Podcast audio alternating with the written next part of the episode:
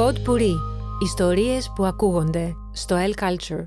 Είναι τα θεατρικά ευτυχήματα με τη Σοφία Ευτυχιάδου. Ένα podcast για ευτυχείς θεατρικές συναντήσεις. Εδώ, στα ευτυχήματα, κάθε φορά συνομιλούμε με καλλιτέχνες του θεάτρου για όσα τους έχουν διαμορφώσει. Για τις συναντήσεις τους δηλαδή, με δασκάλους, με συνεργάτες, με εργατέχνης, χώρους, πολιτισμούς, οτιδήποτε έχει καθορίσει το βλέμμα τους στη θεατρική τέχνη. Μαζί μας σήμερα στο στούντιο, ο σκηνοθέτης και καλλιτεχνικός διευθυντής του Θεάτρου Προσκήνιο, Δημήτρης Καραντζάς. Καλώς ήρθες Δημήτρη. Χαίρετε. Μεγάλη χαρά που είσαι μαζί μας σήμερα. Και δική μου. Ε, θα ξεκινήσω με τον ε, τρόπο που συνήθως ε, σε συστήνουν. Συνήθως δηλαδή χρησιμοποιούμε ε, κλισέ φράσεις, ε, το τρομερό παιδί του ελληνικού θεάτρου, ο σκηνοθέτης που στα 26 του το 2014 κατάφερε να κατακτήσει τις μεγάλες σκηνές από την Επίδαυρο μέχρι την Αβινιόν και όσο κι αν αυτές οι διατυπώσεις είναι έτσι, έχουν αυτό το κλισέ, βασίζονται και σε μια αδιαμφισβήτητη πραγματικότητα. Ε, νομίζω το σίγουρο είναι ότι ε, οι περισσότεροι θεατρόφιλοι έχουν παρακολουθήσει δουλειά σου ε, και σε γνωρίζουν με έναν τρόπο σαν σκηνοθέτη. Σε κάποιον όμως που δεν έχει τύχει να δει κάποια παράστασή σου εσύ πώς θα σύστηνες τον εαυτό σου; Θέλω να πω τι είναι αυτό που σε εγωιτεύει περισσότερο στη θεατρική διαδικασία ε, και τι θέατρο αγαπάς να κάνεις; Αυτό είναι ένα ερώτημα που μέσα στα χρόνια ε, επανέρχεται και γίνεται λίγο πιο συνειδητό. Ε, θέλω να πω όταν ξεκινάς έχεις μια ορμή και λες ότι η απάντηση για όλα είναι το θέατρο. Στη δική μου περίπτωση δηλαδή αυτό συνέβαινε. Και εκ των υστέρων ανατρέχεις εκείνες τις στιγμές και προσπαθείς να βρεις τι, τι ερώτημα υπήρχε ας πούμε πίσω από κάποια κίνηση, πίσω από κάποια ε, από, από μια εν πάση περιπτώσει παρόρμηση ε, να μπεις σε αυτό το δρόμο. Και νομίζω ότι ε, ενώ περνάς στιγμές που αυτό το ερώτημα δεν σε απασχολεί υπάρχουν στιγμές κρίσης που πρέπει να επιστρέψεις στο αρχικό σου ερώτημα. Όταν επιστρέφω σε αυτό νομίζω ότι σκέφτομαι παραστάσεις που με έχουν ε, καθορίσει και με έχουν εγωιτεύσει τόσο και πράγματα που συνέβαιναν πάνω στη σκηνή για να μπορέσω να ξαναβρω τι ήταν αυτό που με πρώτο συγκίνησε και νομίζω ότι αυτό έχει να κάνει με το πώς δημιουργείς ε, μέσα σε αυτό το ψεύδος που είναι το θέατρο, μέσα σε αυτή την κατασκευή και αυτή την ε, συμφωνημένη απάτη που θα ζήσει ένας θεατής βλέποντας μια παράσταση και ένα έργο ε, πατάς πολύ στον πραγματικό χρόνο. Πώς δημιουργείς δηλαδή τον πραγματικό χρόνο πάνω στη σκηνή; χρόνο αντιδράσεων, πραγματικό χρόνο αντίληψης και πραγματικό χρόνο εμπλοκής. Δηλαδή πώς ενώ συζητάμε πολύ συχνά στο θέατρο για την εμπλοκή, για το ρόλο, για όλα αυτά, πώς σβήνεις κατά κάποιο τρόπο ε, την πρώτη σου εντύπωση για κάτι και πώς ο θεατής θα δει στον παρόντα χρόνο τη διαμόρφωση αυτού του χαρακτήρα που δεν θα έρθει να τον ε, αρπάξει από τα μαλλιά, να τον εντυπωσιάσει, να του επιβληθεί, αλλά πώς μαλακά θα κάνουν μαζί ε, μια διαδρομή προς το ζητούμενο του έργου. Και σε αυτό mm βεβαίως παίζει καθοριστικό ρόλο και η διαδικασία διαχείρισης του λόγου. Ε, δηλαδή αυτά τα δύο στοιχεία νομίζω ότι με κάποιο τρόπο είναι παρόντα πάντα σε όλες τις ε, απόπειρες. Νομίζω ότι αυτό που είπες η διαχείριση του λόγου αν έπρεπε και εγώ να ξεχωρίσω ένα χαρακτηριστικό που να διατρέχει ανήμα τη δουλειά σου θα ήταν αυτό ακριβώς και νομίζω ότι δεν είναι τυχαίο το σκεφτόμουν καθώς ετοίμαζα αυτή την εκπομπή και ε, περνούσα από το μυαλό μου τις παραστάσεις σου ε, δεν είναι τυχαίο που κάθε φορά που βγαίνω από παράστασή σου είτε μου έχει αρέσει λιγότερο ή περισσότερο δεν έχει σημασία αυτό πάντα κουβαλώ, θυμάμαι ατάκες και τις θυμάμαι για πολύ καιρό. Δηλαδή μου έκανε πολύ εντύπωση για τα κύματα που είναι μια παράσταση που σκηνοθέτησες πότε, το 2015? Ναι, ε, 15-16 και μετά δεύτερη χρονιά στη Σφενδόνη. Ναι. ναι. Δηλαδή το, ε, η τρίτη ακολουθεί τη Δευτέρα και μετά έρχεται η Τετάρτη. Ναι. Ο θάνατος είναι ο εχθρός. Αυτό το θυμάμαι και το σκέφτομαι και πολύ τώρα τις μέρες της καραντίνας πρέπει να πω. Και δικαίως. δηλαδή ε, το κείμενο Δημήτρη φαίνεται να είναι ε, η βάση πάνω στην οποία χτίζεις μία παράσταση. Έτσι; Ναι, και αυτό είναι και το μόνο πράγμα που με ε, οθεί να μπω σε διαδικασία να κάνω μια παράσταση. Δηλαδή δεν μπορώ να σκεφτώ ε, την εικόνα ή τη συνθήκη της σκηνική εάν πρωτίστως δεν υπάρχει μια, κάποια, κάποιες φράσεις φάρη που για μένα αυτές οι φράσεις είναι ο πυρήνας του έργου ε, ακόμα και αν το έργο μέσα έχει, ας πούμε, μπορεί να υπάρχουν πέντε φράσεις που για μένα είναι οι κόμβοι που συνθέτουν, ας πούμε, τη ραχοκοκαλιά του ζητήματος, του σκηνικού και ενώ μπορεί μέσα σε αυτό να παρεμβάλλονται πολύ, να υπάρχει πλοκή, να υπάρχουν πράγματα, για μένα είναι η, η επιστροφή σε αυτές τις φράσεις. Είναι η διαμόρφωση του κλίματος, του, του ζητουμένου και του σκηνικού ε, θέματος. Και αυτό, αν δεν το βρω σε κείμενα, δεν μπορώ να τα κάνω. Δεν μπορώ να μπω σε διαδικασία να στήσω μια παράσταση. Γιατί και τα. Ο λόγος κιόλας που άρχισα να ασχολούμαι είναι το, η επίδραση και η πολύ ισχυρή δόνηση που μου δημιουργούν οι λέξεις και οι φρασεις Και από εκεί προκύπτει μια συνθήκη. Δηλαδή, ε, το πιο πρόσφατο, ας πούμε, που μου έρχεται στις τρεις αδελφές, ότι όλη η συνθήκη του ότι αυτές ήταν προκύπτει από, το, από την πρώτη σκηνή, από το, αυτό το σαν σήμερα, ε, ακριβώς πριν ένα χρόνο, ένιωθα ότι αυτό με το βάρος του πώς φέρανε το παρελθόν αυτές οι τρεις ηρωίδες, αυτό το σαν σήμερα έχει γίνει πολλές φορές. Ότι δεν είναι μια στιγμή που τις βρίσκουμε ένα χρόνο μετά από κάτι. Νιώθω ότι κουβαλούν ας πούμε το βάρος μιας ζωής ε, που έχει ήδη διαψευστεί και προσπαθούν ακόμα να βρουν μικρές χαραμάδες σε κάτι που ήδη ξέρουν. Και αυτό είχε να κάνει πραγματικά μόνο με τις λέξεις. Δεν είχε να κάνει με ένα και πώς θα βρω το concept. Δεν υπάρχει concept, ένα ερέθισμα πολύ ισχυρό που σου δίνεται από το ίδιο το κείμενο. Από το ίδιο το κείμενο το οποίο οδηγεί στην εικόνα μετά. Πολύ μετά. Πολύ μετά. Δηλαδή αν δεν βρω και αν μαζί με τους ηθοποιούς δεν δουλέψουμε την εσωτερική διαδρομή βήμα-βήμα, ε, δεν έχω για την όψη. Ε, επίσης, ε, νομίζω, δεν ξέρω αν είναι δική μου αίσθηση αυτή, ε, υπάρχουν κάποια θέματα όπως η έννοια του τέλους, ο θάνατος, η μνήμη, ε, τα πάθη, που κάπως είναι κύριες θεματικές ε, στα περισσότερα έργα που έχεις επιλέξει να ανεβάσεις. Και να πούμε εδώ ότι αγαπάς πολύ τον Ήψεν, τον Τσέχοφ, ε, έχεις ανεβάσει επίσης έργα του Πίντερ, του Χόρβατ, του Μπέρνχαρτ, ε, από σύγχρονους Έλληνες του Δημήτρη Δημητριάδη, του Ευθύμη Φιλίππου και έχεις ασχοληθεί πολύ και με το αρχαίο δράμα. Αλλά θέλω να πω ότι μέσα σε όλα αυτά εγώ διακρίνω λίγο κάποιες θεματικές, δεν ξέρω αν είναι δική μου αίσθηση αυτή.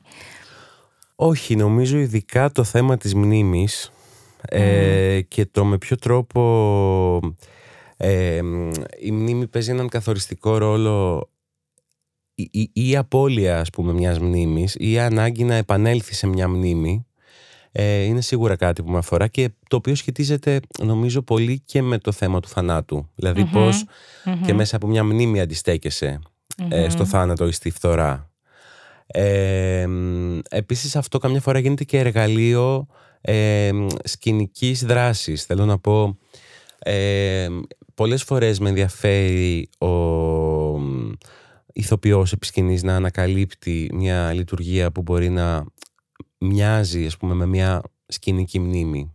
Μια σκηνική μνήμη που μπορεί να είχες από μια άλλη παράσταση, από, από μια εντύπωση που έχεις για το αρχαίο Αυτό ας πούμε συνέβαινε στη Μύδια, ας πούμε, μελετούσαμε κάποιες κινήσεις που ενδεχομένως είχαν να κάνουν με πιο κλασικές ε, ε, στάσεις ή χειρονομίες που όμως ήταν σαν να ερχόντουσαν ε, επί σκηνής, ε, σαν μια μνήμη που δεν έχουμε προσωπικά αλλά που υπάρχει μια μνήμη γύρω από κάποια και πώς ας πούμε μέσα στη διαδικασία της αναπαράστασης η ίδια η, η αναπαράσταση προέκυπτε στο παρόν ως μια αναφορά σε κάτι που ασυναίσθητα έχουμε όλοι σαν μνήμη και κουβαλάμε. Και νομίζω για να επιστρέψουμε λίγο και στο λόγο σε αυτό που λέγαμε, νομίζω ότι αυτή σου η έμφαση ε, στη διαχείριση του λόγου έχει να κάνει και με, τις, ε, ε, και με την εκπαίδευση που είχες, με τη σχολή του εμπρός και με τον δάσκαλό σου, τον Τάσο τον Μπαντή. Και θέλω λίγο να μας μιλήσεις γι' αυτό. ήταν πολύ καθοριστική όλη η πρώτη χρονιά, αυτό θυμάμαι. Ε, ότι όλη την πρώτη χρονιά της σχολής που είχαμε, που ακόμα ήταν η πρώτη χρονιά που ξανά άνοιγε καταρχάς το εμπρός και που εγώ συνειδητά ήθελα να πάω σε αυτή τη σχολή γιατί όλοι οι ηθοποιοί που θαύμαζα ως μικρός θεατρόφιλος ε, όταν ρωτούσα και ποιος είναι αυτός ο ηθοποιός οι περισσότεροι ας πούμε από αυτούς είχαν τελειώσει αυτή τη σχολή δηλαδή η Αγγελική Παπαθεμελή, η Αγγελική Παπούλια, ο Κωνσταντίνος Σαβαρικιώτης ε, τότε ο Νίκος Κουρής που θυμάμαι μου άρεσε τις παραστάσεις που έβλεπα ε, και, και άλλοι, πολλοί άλλοι. Δηλαδή, πολλοί άλλοι Άρα διάλεξες τους δασκάλους σου. Δεν διάλεξαν εκείνοι εσένα με έναν τρόπο. Ε, ε, ήθελα να πάω εκεί που ένιωθα ότι υπάρχει πραγματική έγνοια για την εκπαίδευση γιατί είναι πάρα πολύ συχνό φαινόμενο να μην υπάρχει και απλώς να υπάρχουν σχολες ε, αυτό το ξέρουμε. Και εκεί, ε, καλά, σίγουρα δεν διαψεύστηκα. Επίσης, ε, την πρώτη χρονιά λοιπόν που ξεκινούσε ήταν πιο, πιο λίγα τα μαθήματα. Ήταν σαν προπαρασκευαστικό έτος και είχαμε υποκριτική μόνο τον Μπαντή και τη μακρακη Και αυτά που τότε ε, πρώτο θυμάμαι σαν ερεθίσματα είναι αυτά τα οποία ακόμα ε, επανέρχονται ε, και ε, τα επαληθεύω ας πούμε. Ο Μπαντής είχε καταρχάς και ένα τεράστιο πάθος την ώρα που προσπαθούσε να μας μεταδώσει το οτιδήποτε και ο οποίος έλεγε διαρκώς ας πούμε ότι ο λόγος εδώ πέρα γιατί δουλεύαμε μονολόγους από έργα του σεξπιρ για να καταλάβουμε τη διαδικασία αυτού του μονολόγου ας πούμε ο οποίος μονόλογος ποτέ δεν είναι ατάκτος ρημένες ε, σκέψεις που έχουν μια ποίηση είναι στην πραγματικότητα ε, ένας εσωτερικός διάλογος που έχει ένα ερώτημα. Δηλαδή υπάρχει ένα ζήτημα το οποίο έχει πάρα πολλές κατευθύνσεις, έχει πάρα αποχρώσεις. Μια φωνή μπαίνει σε μια διαδικασία αναρώτησης και μέσα σε αυτό ε, υπάρχουν όλες οι διακλαδώσεις της σκέψης. Και αυτό, εκείνος το αποκαλούσε, ας πούμε, ότι πρέπει ας πούμε, αυτό που συμβαίνει με το λόγο να είναι σε ένα τεράστιο μακαρόνι. Προσπαθείς να το βγάλεις και αυτό όλο μεγαλώνει και μεγαλώνει και μεγαλώνει και είναι ένα τεράστιο μακαρόνι, το οποίο θέλει μεγάλη προσοχή στο πώς το τραβάς για να συνεχίσει να βγαίνει και να είναι ίδιο και να έχει σχέση με το πριν και να. Ε, ε, να μην του κάνεις ας πούμε ξαφνικά κάτι, να μην κάνεις τσαλίμια με το λόγο ή να μην κάνεις ε, διάφορους ας πούμε ε, έξυπνους ε, τονισμούς που είναι μόνο ένα θέμα ας πούμε, διανοητικό ή ένα θέμα ας πούμε, μιας, ε, ενός ρεσιτάλ αλλά να, να προσπαθείς να κρατάς αυτό προσπαθώ, προσπαθώ να καταλάβω ακόμα νομίζω αυτό εννοούσε ότι το να αποστραβάς αυτό το μακαρόνι ότι θέλει μια προσοχή στο πώς συνδέεις νοηματικά το πριν σου με το μετά. Και αυτό ε, είχε πάρα πολύ. Ε, μου έχει μείνει πάρα πολύ. Όπως επίσης μου έχει μείνει η πρώτη φράση που σημείωσα στο τετράδιο ε, που έχω από το εμπρός, που ήταν στο πρώτο μάθημα της ε, Άννας Μακράκη, που ήταν όχι παίξιμο νόημα. Το οποίο τότε δεν καταλάβαινα τι ακριβώς σημαίνει, αλλά το καταλαβαίνω 100%.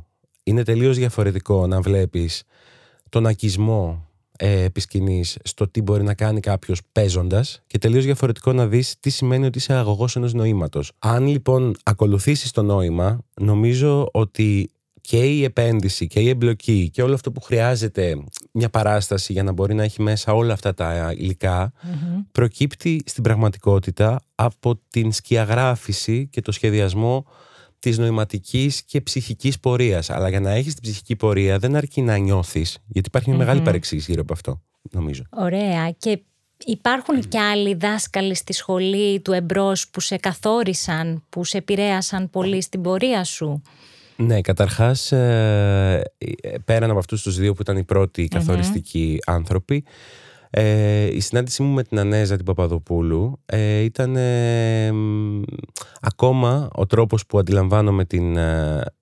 δραματουργική προσέγγιση των κειμένων και πώς από τη δραματουργία περνά σε μια πράξη Ε, νομίζω ότι η αναφορά είναι σε αυτήν ακόμα. Δηλαδή το πώς σε ένα έργο προκειμένου να καταλάβεις τι είναι αυτό που ενώνει. Γιατί ένα έργο έχει άπειρες αναγνώσεις, τρόπους και τα λοιπά.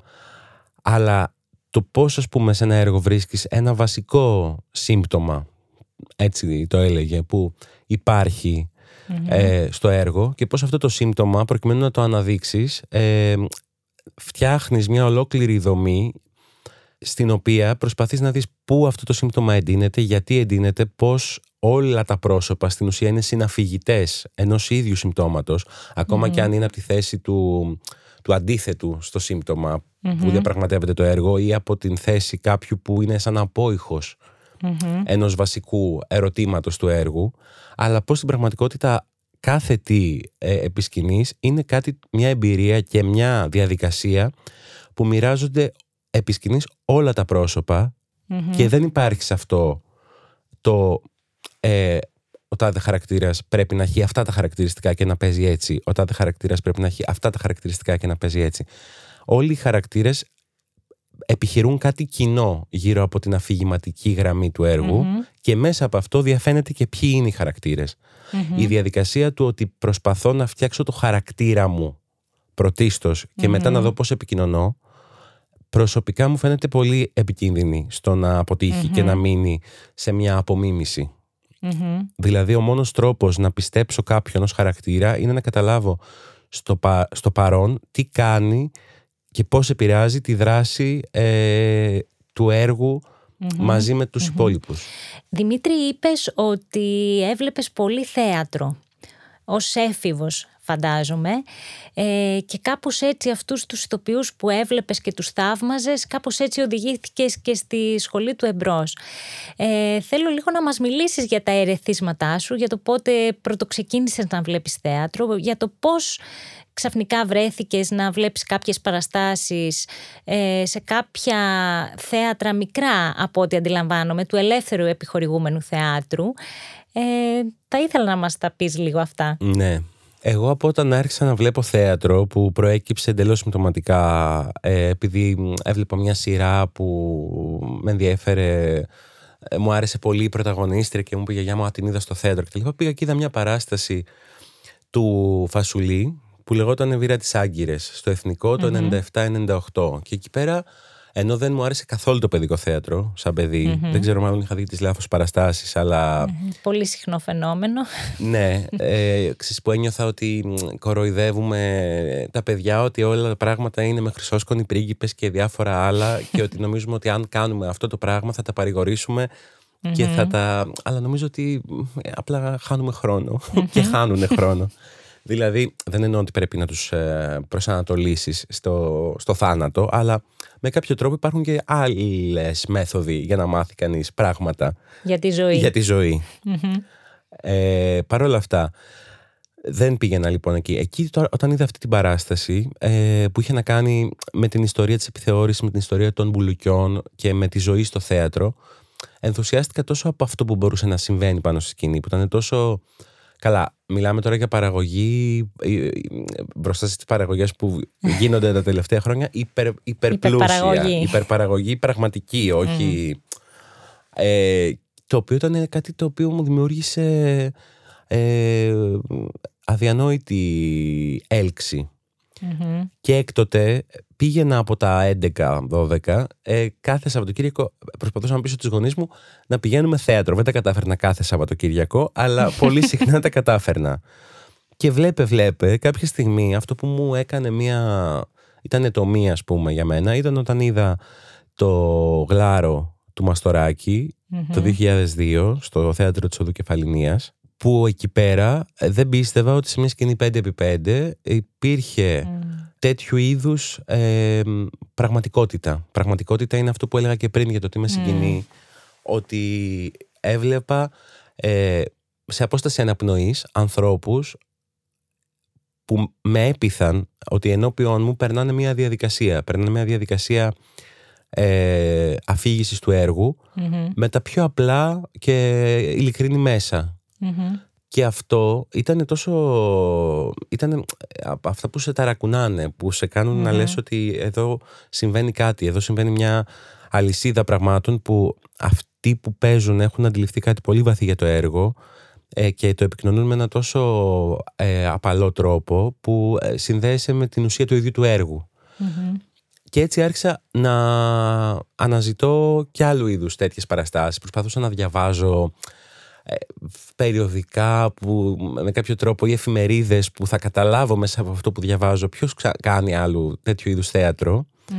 Και κάπως έτσι άρχισα να πηγαίνω και στο ε, θυσιον του Μαρμαρινού που η πρώτη παράσταση που είχα δει ήταν το Ρωμαίο και Ιουλιέτα η τρίτη μνήμη ε, που το είδα δύο-τρεις φορές. Εκεί μάλιστα είχα παρασύρει και έναν συμμαθητή μου να πάμε μαζί που δεν νομίζω ότι ξετρελάθηκε αλλά δεν νομίζω ότι ήθελε να πάει και στο θέατρο. Απλώς τον έπεισα. Αλλά την πρώτη φορά που πήγα εκεί ε, είχα πάει ως, ε, ως τρομερή αλητία ας πούμε γιατί είχα πει ψέματα ότι πάω ας πούμε στη, το σχολείο μου ήταν στα βόρεια προάστια τέλος πάντων και ότι πάω στην Κηφισιά με τα παιδιά να κάτσουμε στην πλατεία και είχα πάει εκείνη τη μέρα ε, μόνος μου ε, με, είχα πάρει, α, εκείνη τη μέρα το απόγευμα είδα στο Άτικα ένα σινεμά στην πλατεία Αμερικής που δεν ξέρω αν υπάρχει ακόμα. Ε, μάλλον δεν υπάρχει. Ε, είδα, είχε μια προβολή του Καυγατζή του Φασμπίντερ και που με είχε σοκάρει και δεν ξέρω ακόμα πώς μου φαίνεται αυτή η ταινία αλλά ε, είναι καθοριστική για μένα και μετά το βράδυ πήγα να δω το Ρωμαίο και Ιουλιέτα και, ε, και έπινα και κάτι μπύρες στο δρόμο δηλαδή. Ήταν, μια ε, πολύ έντονη εμπειρία. Και μετά βεβαίως η ανακάλυψη του αμορε και το θέατρο της Οδού Κυκλάδων που για μένα ήταν η κορύφωση της αποκάλυψης Οπότε πήγαινες μόνος σου σε όλες τις αυτές τις παραστάσεις από ό,τι καταλαβαίνω; Σιγά σιγά άρχισα να λέω και στην αδερφή μου, να λέω και αυτό. γιατί άρχισα να λέω τώρα μήπως αυτό είναι περίεργο που εγώ πηγαίνω. Ήμουν και στο θεατρικό όμιλο βεβαίως του σχολείου. Οπότε είχα και μια φίλη από και πηγαίναμε μαζί. Ωραία. Το αμόρε παίζει και καθοριστικό ρόλο και στη δική σου την πορεία με έναν τρόπο. Έτσι δεν είναι, γιατί αν δεν κάνω λάθος είναι εκεί που σκηνοθετείς για πρώτη φορά; Ναι, ναι, το οποίο αυτό ήταν το καθοριστικότερο όλων, ας πούμε. Γιατί το Αμόρε ήταν ε, το μέρος που, ας πούμε, κατά κάποιο τρόπο θαύμαζα πιο πολύ απ' όλα, γιατί είχε, έφερνε και ένα ρεπερτόριο και σύγχρονων έργων και κάπως προκλητικών έργων, αλλά και ένα παλαιότερο ρεπερτόριο, αλλά έργων που δεν ε, παίζονται τόσο συχνά και που πραγματικά πολλά από αυτά άξιζε mm-hmm. που γίνανε πολύ ωραίες παραστάσεις εκεί. Και έβλεπα τα πάντα, έβλεπα και αυτό και τις δοκιμές. Mm-hmm. Και κάποια στιγμή. Να πούμε λίγο τι είναι οι δοκιμές. Οι δοκιμές είναι κάτι το οποίο κανονικά θα έπρεπε να είναι ε, από τα βασικά πράγματα στα οποία θα έπρεπε να επενδύουν τα θέατρα, αλλά είναι mm-hmm. δυστυχώς κάτι λίγο ξεχασμένο. Οι δοκιμές είναι, ήταν ε, ένα φεστιβάλ που διοργάνωνε το αμορε ε, άλλοτε και ε, σύγχρονο ελληνικού έργου και συγγραφέων που δεν είχαν έως τότε ακουστεί ή είχαν δείξει δείγμα δουλειάς, δεν είχαν δείξει. Ε, είτε ε, νέοι σκηνοθέτες πάνω σε σύγχρονα ξένα και κάθε Μάιο γινόταν αυτός ο μήνας που δινόταν το αμόρε σε σκηνοθέτες ε, που κάνανε, γινόντουσαν προτάσεις και ο, ο Γιάννης ο και ο Θωμάς Μασχόπουλος διαλέγανε κάθε χρονιά ποιοι θα είναι εκεί. Ε, και από αυτό δεν είναι τυχαίο ότι ας πούμε η γενιά που συζητάμε σήμερα ως νέα που δεν είναι νέα ε, είναι από εκεί. Δηλαδή όλοι οι ναι. άνθρωποι από τη Γεωργία ναι. Μαυραγάνη, τον Γιώργο Λάνθιμο, τον Έκτορα Λιγίζο, το Βασίλη Μαυρογεωργίου, τον Κώστα Γάκη, το... Το Γιάννη Μόσχο. Το Γιάννη Μόσχο. Ναι, και πολλοί άλλοι που τώρα απλώς δεν μας έρχονται στο ναι. νου. Όλοι αυτοί οι άνθρωποι λοιπόν εκεί πέρα Και νομίζω ότι ξεκινήσαν εκεί. Δεν, δεν έχει να κάνει με το ότι ξεκίνησαν εκεί, οπότε είχαν ένα, μια καλή αρχή. Δηλαδή ότι, πώς το λένε, είχαν μια καλή αρχή, αλλά δεν, δεν νομίζω ότι αυτό αρκεί από μόνο του ότι έκανε μια παράσταση στο Αμόρε, άρα θα δουλευω Είχε να κάνει με το ότι η επιλογή των ανθρώπων ε, των καλλιτεχνικών διευθυντών γινόταν μάλλον με κάποια κριτήρια και με μια έγνοια για το ποιο είναι το επόμενο βήμα, ποιους ανθρώπους βλέπουμε ότι μπορούν να δουλέψουν, να κάνουν. Να... Και έτσι διαμορφώθηκε μια ολόκληρη γενιά Και αυτό οφείλεται αποκλειστικά σε αυτούς τους δύο σκηνοθέτες που προανέφερα. Εγώ ήταν, είχα κάνει μια αίτηση ε, είχα γράψει ένα έργο στην εφηβεία μου, γιατί κάπως επειδή τα περνούσα και λίγο μοναχικά τα πράγματα στο σχολείο, ε, με παρηγορούσε το θέατρο και αυτά που έγραφα μόνος μου. Mm-hmm. Μπας περιπτώσει, εκεί ε, είχα γράψει ένα έργο εκεί 16-17 χρονών. Και όταν είχα πάει στη σχολή αυτό το έργο το είχα δώσει και στον Τάσο Μπαντή να το διαβάσει. Ε, και μου είχε πει τότε εγώ ήμουν 19 ναι. Μου είχε πει εντάξει ωραίο είναι αλλά ε, πολύ σκοτάδι βρε αγόρι μου τα έλεγε και κάπως πληθωρικά μόνος σου τα σκέφτηκες τώρα αυτά τι έγινε; Τι σου συμβαίνει; Είχε μια ανησυχία πάθη ε, του λέω ναι. Και του είχα πει, πιστεύετε ότι αυτό ας πούμε θα μπορούσε και να ανέβει, ας πούμε, σε πλαίσιο μιας β' σκηνής, ξέρω εγώ, στο θέατρο. Ναι. Μου λέει, βεβαίως μου λέει, γιατί να μην μπορεί. Λέει, τόσο και τόσο ανεβαίνουν. Αυτό λέει, έχει και κάτι. Mm. Είχε πει. Ε, και είναι αυτό μια σύμπτωση περίεργη, αλλά όταν ε, στην ίδια εφημερίδα, στη μία πλευρά ήταν η αναγγελία του σκηδίας του Μπαντή και από κάτω ήταν οι αιτήσεις για τα νέα έργα που προτείνονται στο Αμόρε. Mm. Δεν πιστεύω πάρα πολύ σε μεταφυσικά και πράγματα τέτοια, ούτε σε σήματα, σημάδια. Απλώς εκείνη τη μέρα ήταν μια περίεργη σύμπτωση που με κίνησε και για τα δύο. Δηλαδή, ε, είχα πάθει, ήμουνα καλά, ήμουνα πάρα πολύ συναχωρημένος με την απώλεια του Μπαντή, γιατί ήταν μια για μας όλους ε, που ήμασταν σε αυτό το έτος πάρα πολύ καθοριστική, κανονική πατρική φιγούρα από αυτές που σου λείπουν και, ε, και όχι μόνο πατρική, δεν σου λείπει μόνος ως πατέρα, πατρική φιγούρα, ως, ως άνθρωπος που μπορούσε να σε εμπνεύσει. Εμένα αυτό μου λείπει πάρα πολύ αυτές τις μέρες.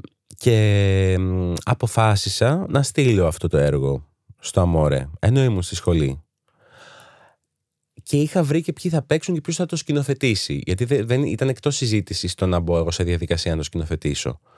Δεν, δεν γινόταν να το κάνει αυτός που ήταν να το κάνει για άλλους λόγους.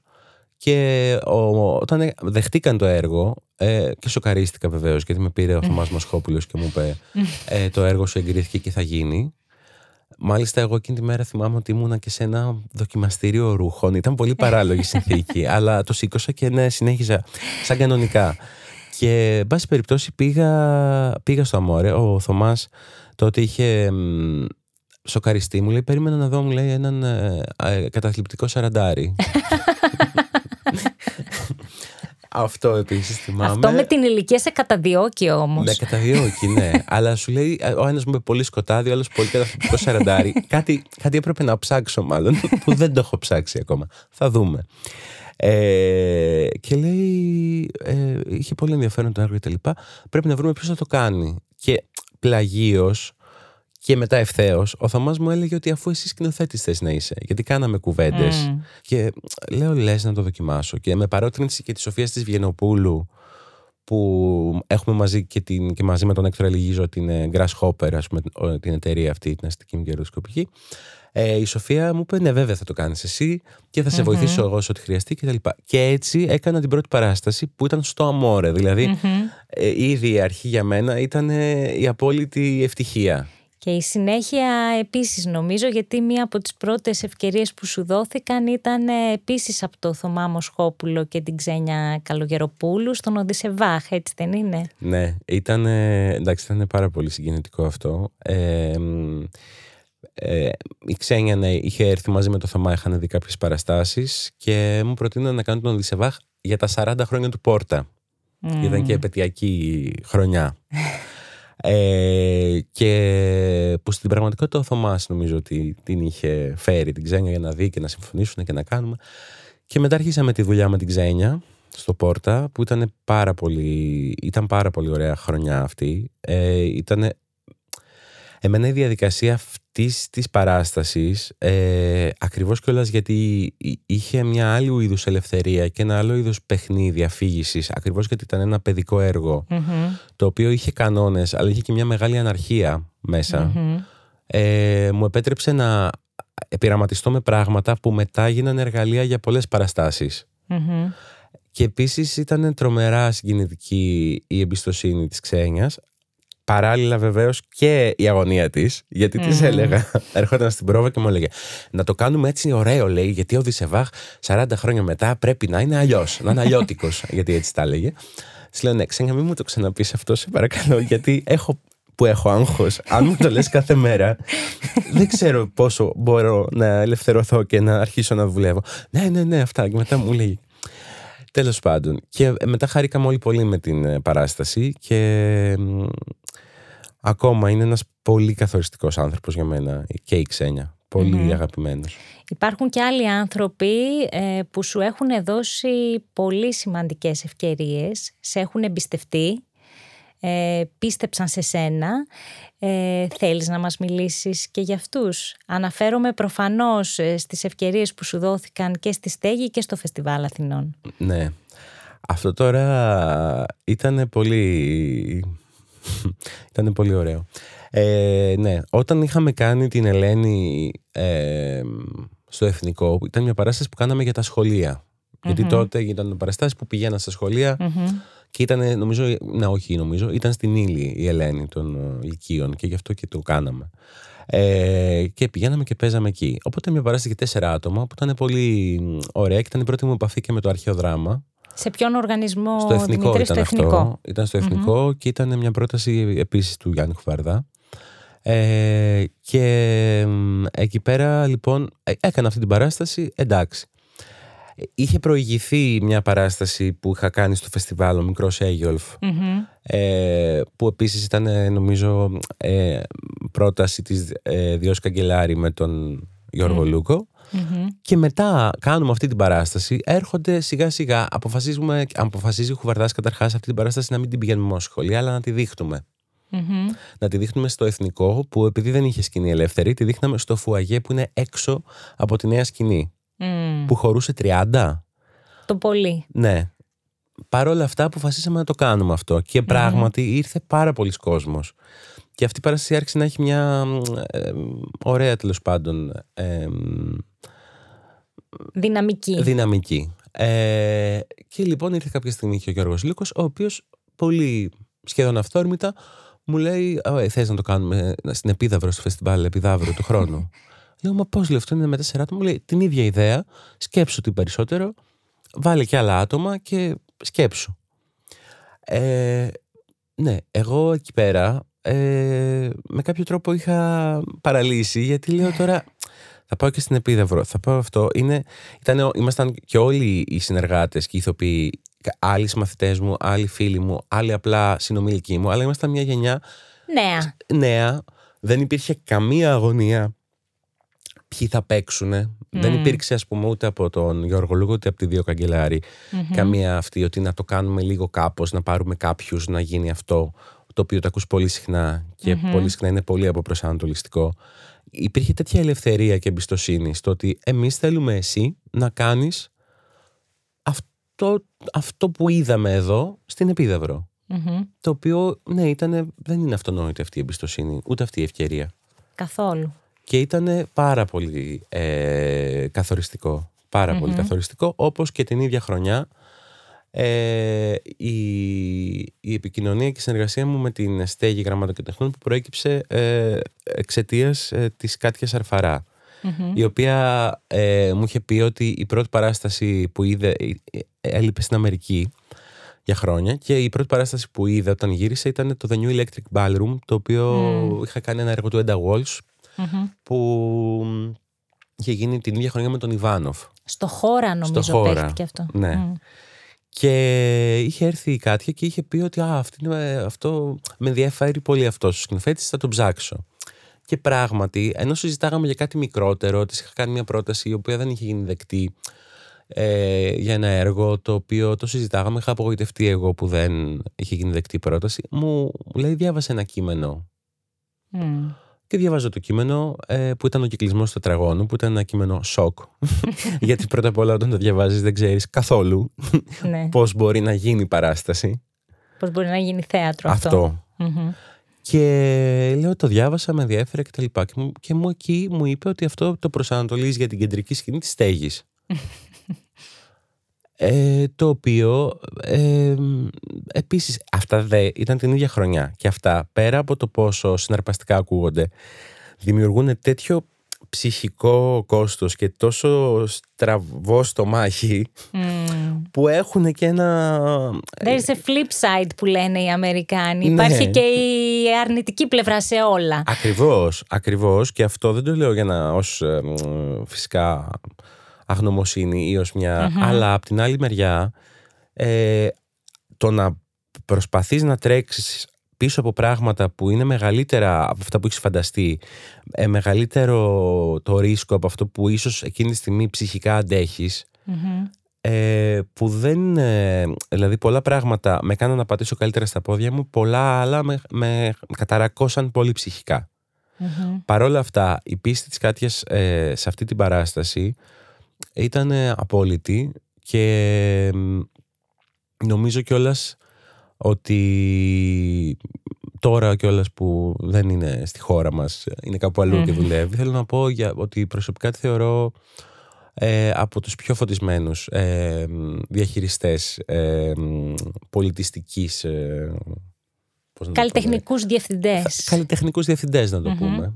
Γιατί και ρίσκαρε και έβρισκε ανθρώπους που τους έδινε ευκαιρίες ε, ακραίες πολλές φορές. Mm-hmm. Ακραίες εννοώ στο να δοκιμαστεί σε κάτι πάρα πολύ. Διαφορετικό από αυτό που έχεις φανταστεί. Ακριβώς. Και που όλο το πρόγραμμα που έστεινε ήταν πάντα το λιγότερο που μπορώ να πω ενδιαφέρον, αλλά είχε πάντα σκέψη και είχε μέσα μία ε, αγωνία για το ίδιο το αντικείμενο. Είχε πάντα μια έγνοια για το ίδιο το αντικείμενο. Είναι διαφορετικό να κάνεις στην πραγματικότητα ένα πνευματικό έργο κάνοντας αυτή τη διαδικασία. Βεβαίως έχει αφιερώσει όλη τη ζωή στο να πηγαίνει δεξιά-αριστερά, να βλέπει τα πάντα, να ενημερώνεται mm-hmm. διαρκώς για το πώς λειτουργούν φεστιβάλ, να βρίσκει καλλιτέχνες, να κάνει. Το οποίο έχει μέσα ένα, μια απόφαση. Ε, είναι τελείως διαφορετικό όμως να υπάρχει ένα πνευματικό έργο γύρω από αυτή τη διαδικασία και τελείως διαφορετικό να είσαι manager. Νομίζω ότι αυτό που χαρακτήριζε την Κάτια Αρφαρά στη Στέγη πάρα πολύ ήταν ότι πάντα υπήρχε ακόμα και στα φεστιβάλ που πρότεινε ένα concept. Δηλαδή λειτουργούσε ως curator η Κάτια, το οποίο δεν είναι καθόλου αυτονόητο. Δηλαδή, πέρα από τη θητεία του Λούκου στο Φεστιβάλ Αθηνών, ε, συνήθως έχουμε συνηθίσει στην Ελλάδα οι καλλιτεχνικοί διευθυντές να είναι διαχειριστές των προτάσεων που κατατίθενται. Και όχι ε, διαμορφωτές. Και όχι διαμορφωτές του μέλλοντος της θεατρικής τέχνης. Ναι. Δηλαδή να φανταστούν, ε, να προκαλέσουν συναντήσεις καλλιτεχνών μεταξύ τους, να φανταστούν κάτι που προχωράει ένα βήμα πιο μπροστά ε, και τους ίδιους τους καλλιτέχνες να ρισκάρουν ε, και να λειτουργήσουν με αυτό που λέω εγώ με τη ριζωμένη στη γνώση διέστηση. Δηλαδή πιστεύω ότι υπάρχει μία διέστηση η οποία όμως όταν είσαι ένας άνθρωπος που είσαι πολύ ενημερωμένος, που γνωρίζεις τα πράγματα, κάπου βασίζεται όλο ναι. αυτό. Κάτι βλέπεις. Ναι, ναι. Ε, δεν είναι τυχαίο, δεν είναι τυχαίες οι επιλογές. Ε, Δημήτρη, με τον κυκλισμό του τετραγώνου φτάνεις μέχρι και την Αβινιόν. Το ίδιο καλοκαίρι με την Επίδαυρο. Και εκεί αρχίσανε τα διάφορα. Πώς βιώνεις αυτές τις εμπειρίες, Ήταν οι πρώτες φορές που άρχισαν ε, οι αγχώδεις διαταραχές. Που ε, ήταν μάλλον μοιραίο γιατί. Με τη λογική μπορείς να τα αντιμετωπίσεις. Και επειδή δεν φοβάμαι ούτε να δουλέψω, ούτε να αφιερώσω όλο μου το χρόνο στο πώς θα γίνει αυτό. Εκείνη η χρονιά λοιπόν ε, ήταν μια πολύ έντονη και ωραία χρονιά αλλά το βάρος της ανταπόκρισης της προσωπικής μου γιατί ποτέ δεν έχω πάει με το γνώμονα τι θα μου πούνε ή τι θα μου γράψουν γιατί νομίζω ότι αν πας με αυτό το γνώμονα χάνεις και το ζητούμενό σου.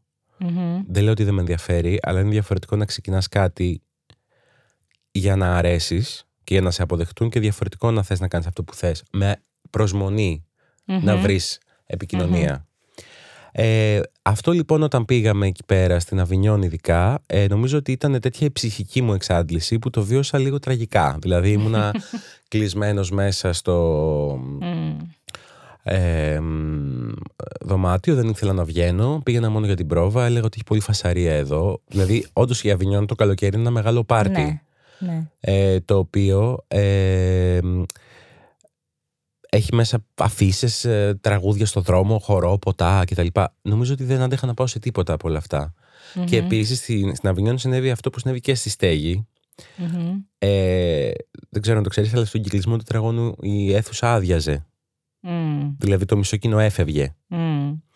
Ε, αυτό βεβαίως στη στέγη, επειδή είχαμε δύο εβδομάδες, ε, κάπως λύθηκε γιατί προλάβαν, ήταν πολύ ένθερμη η ε, ανταπόκριση τέλος πάντων του τύπου σε αυτό και με κάποιο τρόπο προετοίμαζε και το κοινό για το τι είναι Οπότε ερχόντουσαν πιο συνειδητά. Και πιο προετοιμασμένοι. Και πιο προετοιμασμένοι άνθρωποι. Ε, αλλά ήταν, εντάξει, ήταν τεράστια απελπισία να βλέπεις σε, σε ένα τόσο μεγάλο εγχείρημα να ακούς τη χλαπαταγή, ας πούμε. Γιατί στη στέγη τώρα χωράνε 800 άτομα Mm. Φαντάζομαι να φεύγουν 300 άτομα σε μια παράσταση. Είναι μια διαρκή κίνηση. Ενώ ναι.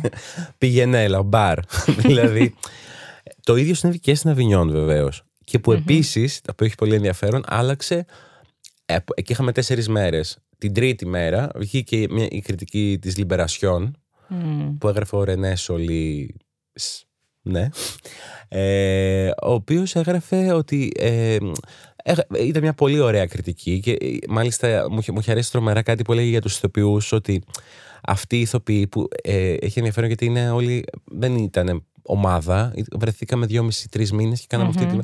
Αλλά έλεγε ότι δουλεύει με την ε, προσήλωση και την ε, ε, διάνοια, κάπως έτσι το έλεγε, ε, που δουλεύει η ομάδα των ηθοποιών του Βαρλικόφσκι, ας πούμε. Και χάρηκα πολύ για. για Μεγάλο κοπλιμέντο. Πολύ. Για την, για, χάρηκα πολύ για την αυτή του. για, για τους ηθοποιούς και για το πόσο δεμένο μπόρεσε να βγει αυτό το σύνολο. Ε, αλλά έλεγε ότι χρειάζεται υπομονή. Και ότι όσοι δεν. και ζήσαμε αυτό που το σχολιάζαμε με την Κάτια Αρφαρά που ήταν εκεί στην Αβινιόν ότι μετά όλοι όσοι είχαν φύγει και είχαν πει τι είναι αυτό, δεν μας ενδιαφέρει, δεν αυτό, μετά ζητάγανε ξανά πρόσκληση, ζητάγανε αυτό, μήπως, ξέρεις, το ξανα... Το ξαναδούν. Το ξαναδούν, ναι. Mm.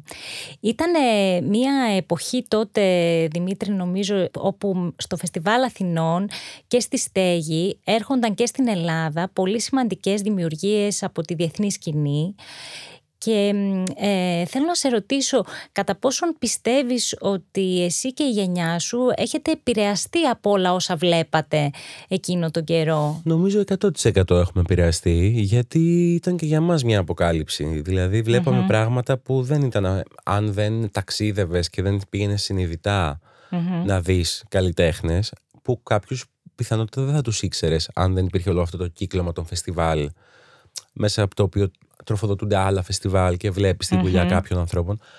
Και ναι, αυτό ξεκίνησε με τον Γιώργο Λούκο στο φεστιβάλ, της, ε, στο φεστιβάλ Αθηνών, που έφερε πάρα πολύ άξιους καλλιτέχνες και του θεάτρου και του χορού. Για μένα δηλαδή ήταν πολύ mm-hmm. καθοριστικές παραστάσεις του χορού, της Μαγκή Μαρέν, της Ασαβάλ και της Αν Τερέζα Ντεκέρσμαϊκερ. Δεν μπορώ να το πω καλά αυτό το όνομα, κάθε φορά μπερδεύομαι. Ε, αλλά αυτό για μένα ήταν σε τεράστιο βαθμό ε, ενεργοποιητικό και εμπνευστικό γιατί έβλεπες πράγματα και αντιλήψεις που τώρα ας μην ε, γελιόμαστε ε, ε, είχαμε βρεθεί είχαμε βρεθεί κολλημένοι νομίζω δηλαδή θυμάμαι ας πούμε για την περίοδο που πήγαινα εγώ ότι πραγματικά υπήρχαν αιστείες και πυρήνες συγκεκριμένοι που κάνανε ένα θέατρο που κάτι έψαχνε άλλο. Θυμάμαι ότι οι κρατικές σκηνές και τα πιο μεγάλα θέατρα παίζανε ένα πολύ safe και συντηρητικό θέατρο το οποιο μπορεί βεβαίως να καλύπτει μια ανάγκη ενός κοινού να βγει, να πάει το θέατρό του που λενε αλλά δεν, δεν προκαλούσε ερωτήματα ακριβώς γύρω από την ίδια την τέχνη. Είχε μέσα το ότι αυτοί οι ηθοποιοί θα κάνουν αυτές τις μεγάλες ερμηνείες. Εγώ φοβάμαι ότι επιστρέφουμε σε αυτό και ανησυχώ πάρα πολύ. Αλλά αυτό που έγινε τότε με τη στέγη το φεστιβάλ και τη θητεία του Χουβαρδά στο εθνικο άρχισε να δημιουργείται ένας ε, χώρος θεάτρου που ε, στην πραγματικότητα υπήρχε το ερώτημα του τι είναι το θέατρο, τι άλλες μορφές έχει και τι αυτό στις πιο μεγάλες σκηνές. Οπότε αυτό το πράγμα άρχισε να δημιουργεί μια ε, αντανάκλαση. Δηλαδή, γιατί νομίζω ότι οι μεγάλες σκηνές δημιουργούν, ας πούμε, δίνουν ένα στίγμα και μια κατεύθυνση. Φυσικά. Προς τα κάπου.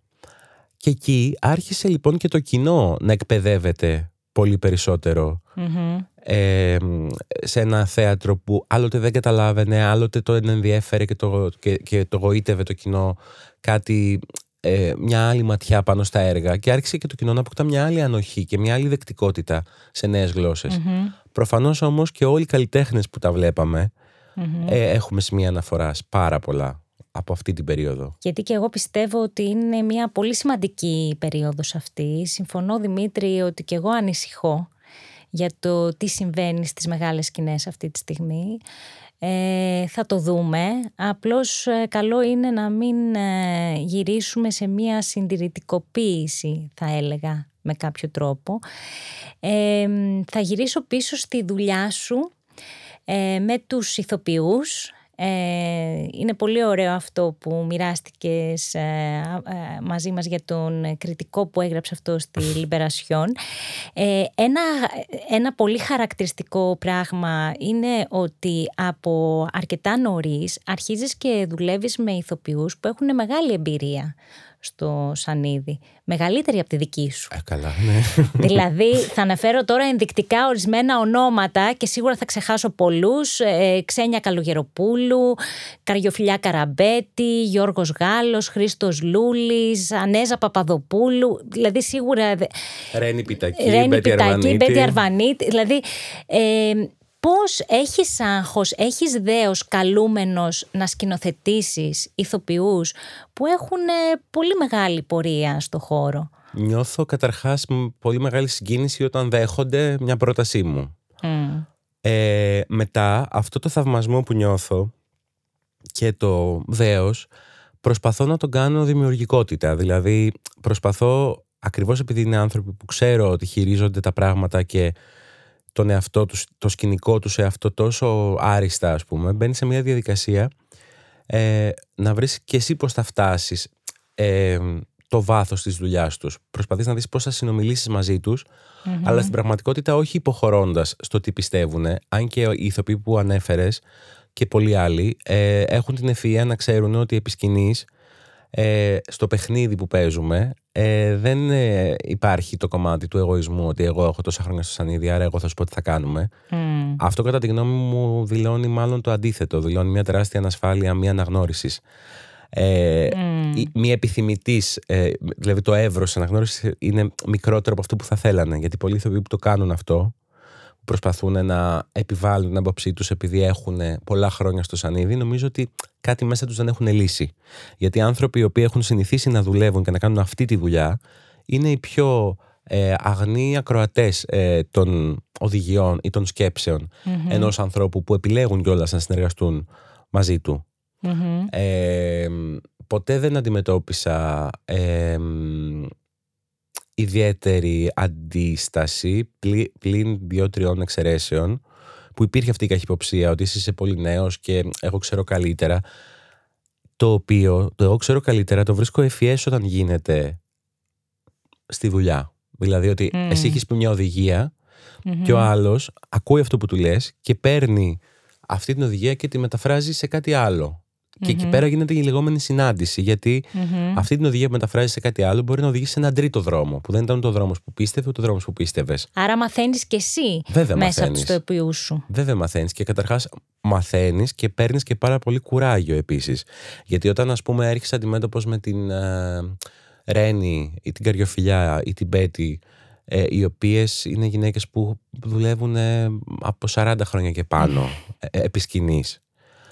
Ε, και οι οποίες εκείνη τη στιγμή διαθέτουν όλο τους τον εαυτό και δεν υπάρχει καμία κούραση, δεν υπάρχει καμία γκρίνια, δεν υπάρχει καμία σύγκρουση κακής φύσεως. Μπορεί να υπάρχει σύγκρουση δημιουργική, δημιουργική και ερωτηματων και που προχωράει και τους δυο μας, αλλά δεν, να βλέπεις αυτούς τους ανθρώπους να λειτουργούν ακόμα με τέτοιο σεβασμό και πίστη στο αντικείμενο που έχουν επιλέξει να κάνουν, σου ανατροφοδοτείται ε, καταρχάς το, η υπομονή, ε, σε πράγματα και σου ανατροφοδοτείται και το ενδιαφέρον και η ελπίδα ότι αυτό το πράγμα δεν τελειώνει. Αν, αν δηλαδή ένας ηθοποιός δεν ε, θεωρεί ότι έφτασε επειδή του γράψαν 5-6 καλά λόγια, επειδή απέκτησε κάποιους ε, θεατές που πηγαίνουν και τον βλέπουν. Και αν αυτό δηλαδή, αλλά αυτό ξεκινάει από την αρχική πρόθεση. Αν η αρχική σου πρόθεση είναι απλώς να είσαι αγαπητός, έγινες αγαπητός και μετά να παρέχει τον εαυτό σου. Που για μένα εκεί ξεκινάει η αντίστροφη μέτρηση. Δηλαδή, αν παίζεις τον καλό ηθοποιό και δεν mm. μπαίνεις στη διαδικασία να κάνεις συνεργασία, αρχίζει και φθηνει Ε, και η δυνότητα, η όποια δυνότητα έχει ο καθένας. Δηλαδή, είναι θέμα ξανά της πρόθεσης που κάνεις αυτή τη δουλειά και του πόσο μέχρι τέλους ε, υπάρχει ε, ε, η κάψα να, να πάω κάπου πιο μετά, πιο περα Και έχει συνεργαστεί και με πολλούς ηθοποιούς του Λευτέρη Βογιατζή, δεν τον έχουμε αναφέρει, ναι, ενώ νομίζω ότι είναι ένας από τους ανθρώπους που από όσο γνωρίζω παρακολουθούσες φανατικά παραστάσεις του, πολλές φορές την ίδια παράσταση ε, αρκετές φορές. Ε, μίλησε μου λίγο γι' αυτό, για, για το Λευτέρη Βογιατζή και για αρκετούς ηθοποιούς που ε, ήταν και ηθοποιοί που είχαν συνεργαστεί μαζί του, που ναι. έχεις δουλέψει μαζί τους. Ε, λοιπόν, εγώ από όταν είδα τον Μπέλα Βενέτσια είχα πάθει το λεγόμενο σοκ. Δεν μπορούσα να πιστέψω ότι ένα έργο ε, του διαλεγμένου, ένα έργο καλογραμμένο, το οποίο έχει μια θεματική χ, μπορεί να γίνει ένα θαύμα επισκηνής. Δηλαδή, ε, ήταν απίστευτο το πώς δεν καταλάβε, δημιουργούσε κάτι ο, ο Βογιατζής με τη διαχείριση του, του σκηνικού χρόνου, των ρυθμών, των παύσεων, της ε, διατήρησης της εσωτερικής ενέργειας και του λόγου ο οποίος πάταγε στο ρεαλισμό αλλά για να φύγει κάπου πολύ μακριά. Ε, το οποίο δημιουργούσε πραγματικά μια έννοια μετακίνησης. Δηλαδή ένιωθες ότι δεν είσαι ακριβώς εκεί. Κάπου ας πούμε λίγο κάπου πετούσες, κάτι γινόταν. Σε μένα συνέβαινε αυτό. Και προσπαθούσα να καταλάβω τι είναι αυτό το πράγμα που συμβαίνει. Όχι τόσο συνειδητά. Ήθελα να ξαναβρεθώ σε αυτή τη μαγεία, να βρεθώ σε αυτή τη μέθεξη και σε αυτό το πράγμα που είναι πέραν της λογικη Και έτσι τον Μπελαβενέτσια το είδα γύρω στις ε, πέντε φορές, νομίζω. Μετά αυτό το πάθαινα σε όλες του τις παραστάσεις. Ε, πήγαινα δηλαδή πάνω από δύο-τρεις φορές την καθεμία. Χωρίς φυσικά ποτέ, ενώ τότε σπούδαζα κιόλας από ένα σημείο και μετά, από τις δούλες ας πούμε και μετά, που έγιναν, έκανε και άλλες παραστάσεις ε, αρκετές. Δεν είχα πάει ποτέ να συστηθώ. Και όταν ε, κάποια στιγμή μου ήρθε ένα μήνυμα από το βοηθό του ότι θέλει να έρθει να δει τον Ιβάνοφ, που ήταν και όλας η δεύτερη μου παράσταση μόλις έχω τελειώσει τη σχολή. Mm. Γιατί ε, το, είχε ακούσει κάτι και ήθελε να το δει. Και είχε έρθει, το οποίο για μένα είναι από αυτά τα αισθήματα που δεν.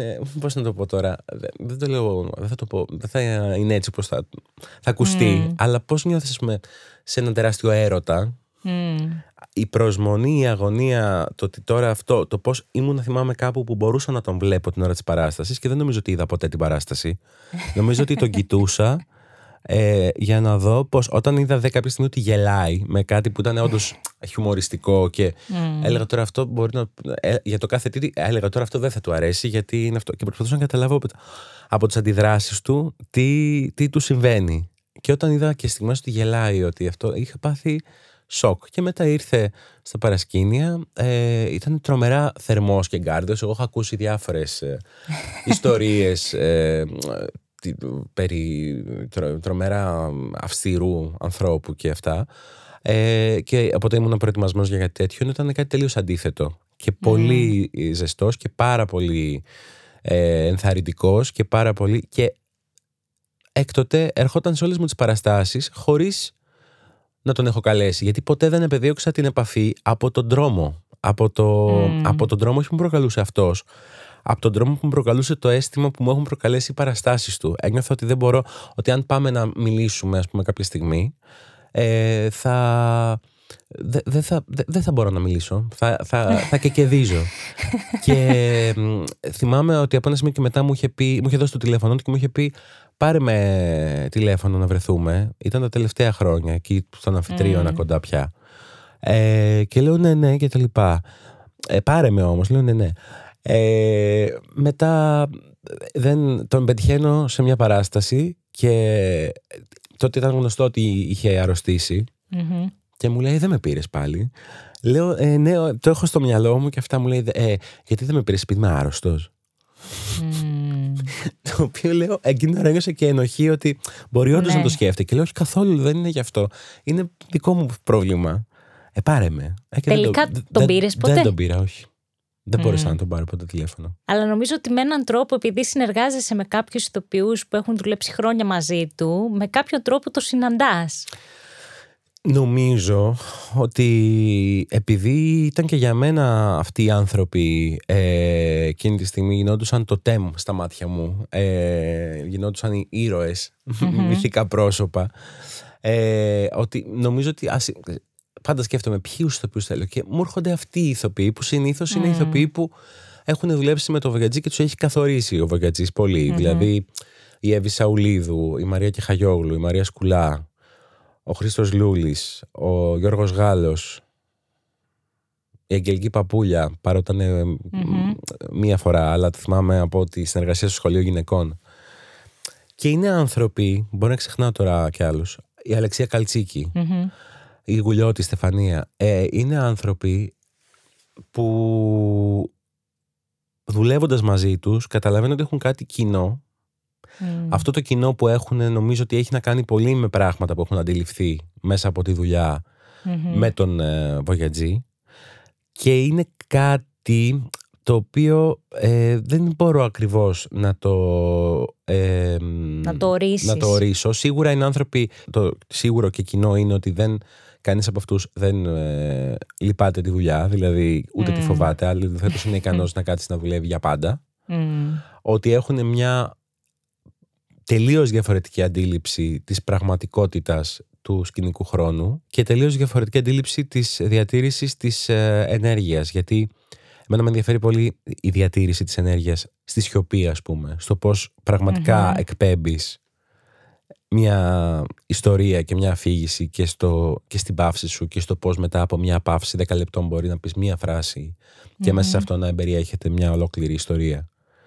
Ε, νομίζω ότι ε, ασυνείδητα δουλεύω με αυτούς τους ηθοποιούς αλλά και συνειδητά γιατί τους θαυμάζω πάρα πολύ. Μμμ. Και υπάρχει και ένας κύκλος συνεργατών, ένας πυρήνας ευρύτερος στη μουσική, στα σκηνικά, στα κοστούμια, στη δραματουργία, σταθερών συνεργατών ε, που δουλεύεις μαζί τους. Πόσο χώρο τους δίνεις, δηλαδή κατά πόσον είναι συνδιαμορφωτές ε, της ε, σκηνοθεσίας; 100% είναι 100% γιατί ε, καταρχάς από όταν ξεκινάμε τη δουλειά με το κείμενο ε, που συνήθως συνεργάζομαι με τη Θοδόρα Καπράλο ας πούμε, σε πολλες διασκευές που έχουμε κάνει μαζί σε, στη δομή του κειμένου, σε πράγματα που θα... Ε, είναι οι συζητήσεις που ξεκινάνε ε, αρχίζουν πρώτα με τους δυο μας, μετά ανοίγει ο κύκλος και μπαίνει μέσα ε, ο σκηνογράφος και πολύ συχνά ο μουσικός, δηλαδή η, η, η δραματουργία και η πρόταση της παράστασης έχει διαμορφωθεί από πριν μεταξύ μας. Μμμ. Και στην πραγματικότητα είναι άνθρωποι που ε, εκείνη τη στιγμή σε μια πρόβα, σε κάτι, μπορούν να μου μιλήσουν πολύ ανοιχτά για αυτό που λειτουργεί ή δεν λειτουργεί. Να τους ακούσω επίσης πολύ και να, να συνδιαμορφώσουμε πολύ συχνά. Δηλαδή, όταν μπαίνεις σε διαδικασία να μιλήσεις για παραγωγή, ας πούμε, και σου λένε και τι τον θες τον κινησιολόγο; Και τι τον θες το αυτό; Και γιατί να μην είναι α, ένας που θα κάνει σκηνικά και κοστούμια; Και λες, γιατί αυτό που θες να κάνω και που μου λες, ε, σε πήρα γιατί θέλω να κάνεις αυτό, αυτό το κάνω με αυτούς τους ανθρώπους. Που αυτοί οι άνθρωποι είναι σταθεροί. Δηλαδή, που μέσα σε αυτό έχει το ενδιαφέρον ότι μπορεί να γίνονται εναλλαγές ε, αυτών των προσώπων, αλλά ας πούμε πάντα στα σκηνικά είναι η Ελένη Μανολοπούλου, η Κλειό Μπομπότη ή η Μαρία Πανουριά. Η Ιωάννα Τσάμι είναι η μόνη σταθερή, σταθερότατη. Είναι ο Αλέκος Αναστασίου πάντα ή σχεδόν πάντα, γιατί άλλες φορές είναι ο Λευτέρης φωτισμούς. Παυλόπουλος στους φωτισμούς. Και είναι ο Δημήτρης ο Καμαρωτό, πάρα πολύ σταθερός συνεργάτης μου Στη μουσική. στη μουσική. Και στη μουσική είναι επίσης ο Γιώργος Πούλιος και ο Κορνίλιο Σιλαμψή και ο Άντρη Κεργομάρ που αλλάζουμε. Και κα- κάθε χρονιά τους βρίσκω αυτούς τους ανθρώπους και όλοι έχουν βρει τρόπο να επικοινωνεί ο ένας με τον άλλον. Επίσης, ήθελα να αναφέρω και το ξέχασα πριν, ε, το πόσο καθοριστική ήταν, είναι η συμβολή των ε, κινησιολόγων στις παραστάσεις μου, ε, γιατί μαζί φτιάχνουμε τη σκηνική γλώσσα, που επίσης είναι τρία-τέσσερα πρόσωπα που εναλλάσσονται, που είναι η Σταυρούλα Σιάμου που ξεκίνησαμε μαζί, η Ζωή Χατζιαντονίου, ο Τάσος Καραχάλιος και ο Χρήστος Παπαδόπουλος, που είναι άνθρωποι που πραγματικά είναι σαν να δουλεύουμε μαζί πάνω στη σκηνή. Και επίσης έχεις και τη βοηθό σου; Ναι, η Γκέλη Καλαμπάκα, η οποία είναι βοηθός μου πια στα πάντα και επίσης είναι σχεδόν, όχι σχεδόν, είναι μαζί. Ε, αρχίζουμε τώρα αυτό το βήμα στο προσκήνιο. Δηλαδή και σε επίπεδο καλλιτεχνικό και σε επίπεδο ε, βοήθειας στα πάντα και σε επίπεδο οπτικής ταυτότητας γιατί έχει αναλάβει και όλο το γραφιστικό και οπτικό του προσκυνειου αλλά και όλα πέρα από τα οργανωτικά και τα καλλιτεχνικά μαζί με μένα. Θέλω να πάμε τώρα στο θέατρο προσκήνιο, αυτό το νέο πολύ σημαντικό βήμα στη διαδρομή σου και να μας μιλήσεις για την ανάγκη σου για τη δημιουργία αυτού του χώρου. Ε, τώρα κιόλας που μαζί μιλώντας ξανά έκανα αυτή την αναδρομή σε πράγματα που έχουν γίνει. Ε, ε, συνειδητοποιώ εκ νέου ότι από διάφορες γύρες ε, σε θέατρα, σε οργανισμούς, σε μεγάλες σκηνές, στο εξωτερικό, ο, παραστάσεις κλπ. Αυτή τη στιγμή αυτό που μου λείπει πραγματικά είναι ένας χώρος μετρημένος, που όμως θα μου δίνει τη δυνατότητα να κάνω ε, ξανά έρευνα και να, να μπω σε μια διαδικασία δημιουργική με τους συνεργάτες μου να ξαναψάξουμε λίγο πιο αθώα τα πράγματα χωρίς να είναι μια ανάθεση από κάπου που πρέπει να γίνει τότε. Χωρίς να είναι μια νέα συνεργασία με άνθρωπους που ίσως κάποιος τους ξέρεις κάποιος δεν τους ξέρεις και πρέπει να βρείτε μια γλώσσα. Αλλά να υπάρχει χρόνος γιατί έτσι όπως λειτουργούμε και καλά τώρα δεν λειτουργούμε καν, αλλά έτσι όπως λειτουργούσαμε προ-COVID, δεν υπήρχε χρόνος γιατί δεν υπήρχαν χρήματα. Ε, δεν υπήρχαν χρήματα για την παραγωγή, άρα δεν μπορούσες να παίρνεις τους ανθρώπους και να τους λες έλατε να δουλέψετε πέντε μήνες απλήρωτοι mm-hmm. λοιπά. Προσπαθώ να βρω πώς θα φτιαχτεί ένα πλαίσιο και μια συνθήκη μαζί με την παραγωγή που μου έχει εμπιστευτεί το θέατρο που είναι από τις έντρικες επιχειρήσεις Τάγαρη ε, και ιδίως ο Μάριος Τάγαρης και ο Γιάννος Δεμέστιχας που είναι οι δύο νέοι, ε, τα δύο νέα μέλη της επιχείρησης που πιστεύουν πολύ σε ένα. Και δεν είναι καθόλου αυτονόητο, ε. Καθόλου αυτονόητο δεν είναι. Όχι. Εκτός ε, από μένα, που θα είναι εκεί, ας πούμε, το σημείο αναφοράς μου, ε, πρόθεση επίσης είναι να μπορέσω να, να μπορούμε να προσκαλούμε να κάνουν ε, δουλειές που θέλουν και που θέλω, γιατί προσπαθούμε να φτιάξουμε και ένα ρεπερτόριο, ας πούμε, μέσα στα χρόνια. Θέλουμε να φτιάξουμε. Ε, και θα γίνει κιόλας ε, η αρχή με τη Γεωργία Μαυραγάνη που θα είναι η πρώτη προσκεκλημένη Και εκτός αυτού, κάτι πολύ σημαντικό για μένα που ήθελα από την αρχή και έψαχνα να βρω τον τρόπο ε, του πώς ας πούμε πραγματικά αυτός ο χώρος μπορεί να είναι ε, μια αιστεία και μιας νέων δημιουργών, πραγματικά νέων δημιουργών. Γιατί ηλικιακά νέος είμαι κι εγώ, αλλά δεν είμαι νέος δημιουργός. Ναι, δηλαδή, να να διευκρινίσουμε, όταν λέμε νέων δημιουργών, εννοούμε δημιουργών που βρίσκονται στη δεύτερη δεκαετία της ζωής τους. Στην Ελλάδα πρέπει να το διευκρινίσουμε ε, αυτό. Ναι. Δυστυχώς. Ναι, ναι. Μα ακόμα για ανθρώπους που είναι 40 κάτι χρόνων, ας πούμε. Ε, λένε ο νέος σκηνοθέτης. Mm-hmm. Για ποιο λόγο; Δηλαδή δημιουργεί, δημιουργείται προκατάληψη εκ του μειόντος τώρα. Mm-hmm.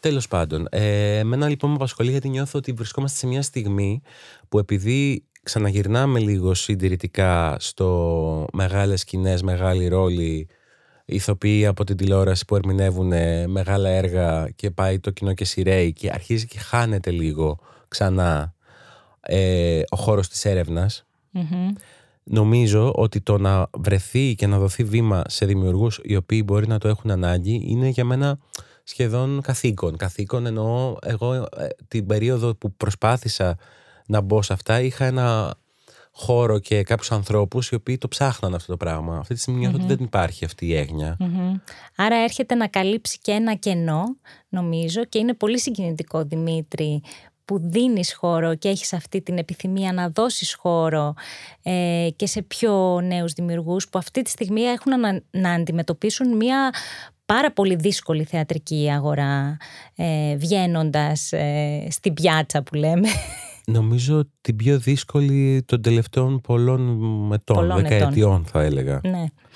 Αυτή σου η, η επιστροφή στην αιστεία ε, έχει να κάνει καθόλου με όσα σε συγκίνησαν ως έφηβο ε, σε αυτά τα μικρά θέατρα του επιχορηγούμενου θεάτρου όπου έβλεπες παραστάσεις; Ναι, ε, χίλια τα εκατό. Χίλια τα εκατό γιατί εκεί ε, αυτό που με συγκινούσε σε αυτά τα θέατρα στο Αμόρε, στο θέατρο της Οδοκυκλάδων, στο Κεφαλινίας, στο Θησίον, στο Άτις είναι ότι ήταν άνθρωποι οι οποίοι ε, τότε βεβαίως με πολύ μεγαλύτερη στήριξη ε, διαμόρφωναν μια ταυτότητα και ήξερες τι πας να δεις. Δηλαδή ήξερες ότι υπάρχει μια ε, έρευνα γύρω από το θέατρο που ο καθένας την έκανε με διαφορετικά ζητούμενα, αλλά ήξερες ότι αυτοί οι χώροι έχουν Το να ξαναδημιουργηθούν χώροι με ταυτότητα για μένα θα ήταν ευχής έργων. Δηλαδή να, να, να, ξανα, να υπήρχαν θέατρα που πραγματικά πάνε.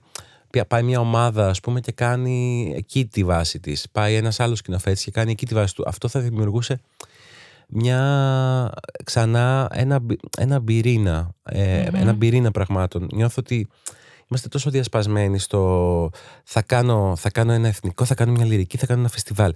Το λέω τόσο ε, έτσι γιατί το ακούω και έτσι.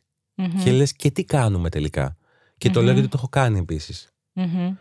Τι κάνουμε τελικά, τι μας ενδιαφέρει γύρω από αυτό; Τι σε ενδιαφέρει εσένα Δημήτρη σήμερα στο θέατρο, τι θεωρείς μοντέρνο ή προς εξερεύνηση, προς αναζήτηση σήμερα στο θέατρο; Δεν ξέρω ε, θα έλεγα διαφθόρμητη μου απάντηση θα ήταν τους νέους ανθρώπους. Και ό,τι mm. αυτοί μπορεί να φέρουν. Και ό,τι αυτοί μπορεί να φέρουν. Μα δεν είναι μόνο ότι θέλω να δώσω ευκαιρία σε κάποιον. Είναι ότι έχω περιέργεια να εκπλαγώ από, από ένα μυαλό που δουλεύει. Ε, ε, είναι πιο νέο και έχει δει κάποια ερεθίσματα άλλα και από αυτά τα ερεθίσματα θα τα κάνει κάτι Και που μπορεί να με εκπλήξει, που μπορεί να μου ξαναδώσει μια τροφοδοσία. Και με αφορμή αυτό ε, και μια συνάντηση που είχα το καλοκαίρι που μας πέρασε με το Διπεθέ Βέρειας που έγινε το πρώτο σχολείο σκηνοθεσίας με τον Γιάννη Παρασκευόπουλο, την Ιω Βουλγαράκη και τον Γιάννη Λεοντάρη που ήταν πρωτοβουλία του Γιάννη Παρασκευόπουλου. Μέσα από αυτό, επειδή συνάντησα παιδιά και ανθρώπους σε αυτή τη διαδικασία που πραγματικά καταλάβαινα ότι έχουν μια αντίληψη και μια ε, απορία και μια ορμή και κάποιες πολύ ωραίες σκέψεις γύρω από το θέατρο ε, μέσα από αυτή την πρώτη συνάντηση δόθηκε και αυτή η ιδέα που ελπίζω να μας επιτραπεί λόγω κορονοϊού εννοώ να γίνει. Θα γίνει, θα γίνει. Θα γίνει. Να φιλοξενηθεί ένα πρώτο ε, μικρό ας πούμε φεστιβάλ ε, με, που θα μελετήσουν το ίδιο πράγμα ε, τα παιδιά που είναι η πρώτη πράξη του μικρού Έγιολφ του Ήψεν και που θα έχουν, μας έχουν κάνει τις προτάσεις τους που μέσα από τις προτάσεις φαίνεται Ήδη εγώ ενθουσιάστηκα με το ότι δεν περίμενα ας πούμε, αυτή τη λύση στο έργο ή δεν περίμενα αυτή τη σκέψη για αυτο που ήδη μου έδωσε πολύ μεγάλη τροφή κτλ. Που θα παρουσιαστεί ας πούμε σαν ένα μικρό φεστιβάλ και μια πρώτη, γιατί και ένα σχολείο σκηνοθεσίας που έχει μέσα θεωρία, έχει μέσα ασκήσεις, έχει πράγματα, έχει νόημα να έχει και μια πρακτική εφαρμογή τόσο για τα παιδιά που μπαίνουν στη διαδικασία να αποπειραθούν ε, πιο ολοκληρωμένες σκηνοθεσίες, γιατί περισσότεροι έχουν κάνει κάποια πράγματα. Αλλά έχει σημασία πέρα από τα παιδιά και για ένα κοινό που μπορεί μέσα σε αυτό να ανακαλύψει πραγματικά ανθρώπους που έχουν τη δυνατότητα να κάνουν αυτή τη δουλειά. Γιατί μετά υπάρχει και βεβαίως η τεράστια κουβέντα γύρω από το έλλειμμα της εκπαίδευσης στο θέμα σκηνοθεσία. Mm-hmm. Που τώρα αυτό, αν την πιάσουμε, δεν θα τελειώσουμε ναι, ποτέ. δεν θα τελειώσουμε ποτέ. Να πούμε βέβαια ότι ήσουν στη σχολή σκηνοθεσίας του Εθνικού Θεάτρου. Ήμουν για ένα χρόνο, ναι. Για ένα χρόνο. Και να πούμε ότι διδάσκεις κιόλας ε, και στη δραματική σχολή Δήλος. Και από όσα λες, ε, μου φαίνεται ότι ανατροφοδοτείσαι πάρα πολύ από τους μαθητές σου. Ε, πάρα πολύ. Στη Δήλο, λέμε τη Δήλο γιατί είμαι τα περισσότερα χρόνια. Ε, γιατί έχω υπάρξει και σε άλλες σχολές κατά καιρούς αλλά η δήλωση είναι το σημείο αναφοράς μου γιατί είναι από το 15 με mm παύσεις αλλά ε, αυτό που με συναρπάζει στη διδασκαλία είναι ότι πρέπει σε κάνει να αναρωτιέσαι εκ νέου για αυτά που έχεις ε, αντιληφθεί. Νιώθετε εντελώς μεγαλύτερη την ευθύνη του τι θα πεις σε ένα μαθητή από το τι θα πεις σε έναν ηθοποιό. Γιατί εκείνη τη στιγμή είναι σαν να τον παίρνεις από το χέρι και να είναι όλα να είναι όλα πάρα πολύ εύθραυστα στο που θα τον πας. Και ότι από μια λάθος διατύπωση, από μια λάθος διαχείριση μιας ατυχίας ή μιας ε, επιτυχίας. Ε, Επιτυχίας εννοώ ενός πράγματος που πάει σε έναν δρόμο που τον εγκρίνεις και που τον ε, ενθαρρύνεις κάποιον να πάει σε αυτό το δρόμο. Το πώς θα το διαχειριστείς αυτό ώστε ο άλλος να μην χάσει το δρόμο του και να νομίζει ότι κάτι Ε, αυτό με βάζει εμένα σε μια διαδικασία εκ νέου αναρώτησης γύρω από όλα αφενός ε, αφετέρου είναι πάρα πολύ ωραία η συνάντηση με ανθρώπους που πρωτογνωρίζουν το θέατρο και σου μεταφέρουν ξανά τον αρχικό παλμό ας πούμε, την αρχικη ταχυπαλμία της συνάντησης με την σκηνική λειτουργία. Ε, και αυτό είναι κάτι που δεν ε, θέλω να το σταματήσω ποτέ. Θέλω να κλείσουμε με ένα θεατρικό σου όνειρο. Αυτή τη στιγμή το μόνο που θα ονειρευόμουν είναι όταν γυρίσουμε στο θέατρο πραγματικά ε, να μπορέσει να υπάρξει χώρος για έρευνα και για νέα κείμενα, νέους σκηνοθέτες και ευκαιρίες σε μια γενιά νέα που θα μπορέσει να κουνήσει αυτό που κάνουμε τώρα. Να κουνήσει ενώ εμάς. Ε, δεν, είναι, δεν πρέπει να μένουμε σε κάτι θέσεις και σε κάτι ταμπέλες και σε κάτι... Θέλω πάρα πολύ να δω μια νέα γενιά ανθρώπων που θα τους δίνεται χώρος και εμπιστοσύνη.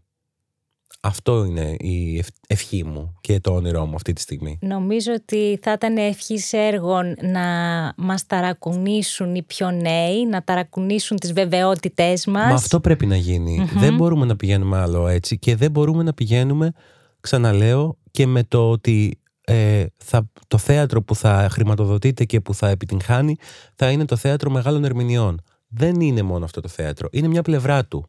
Φοβάμαι ότι πάμε μόνο σε αυτό.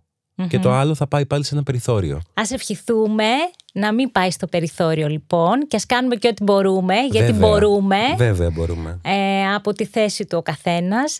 Δημήτρη, σε ευχαριστώ πάρα πολύ που ήσουν ε, εδώ σήμερα. Και εγώ.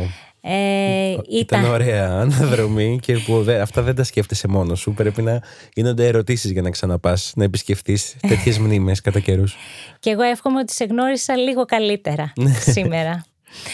Ήταν τα θεατρικά ευτυχήματα με τη Σοφία Ευτυχιάδου. Σήμερα στο στούντιο ο καλεσμένος μας ήταν ο Δημήτρης Καρατζάς. Ευχαριστούμε για την ακρόαση.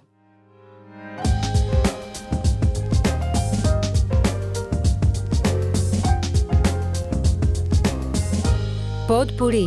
Ιστορίες που ακούγονται στο El Culture.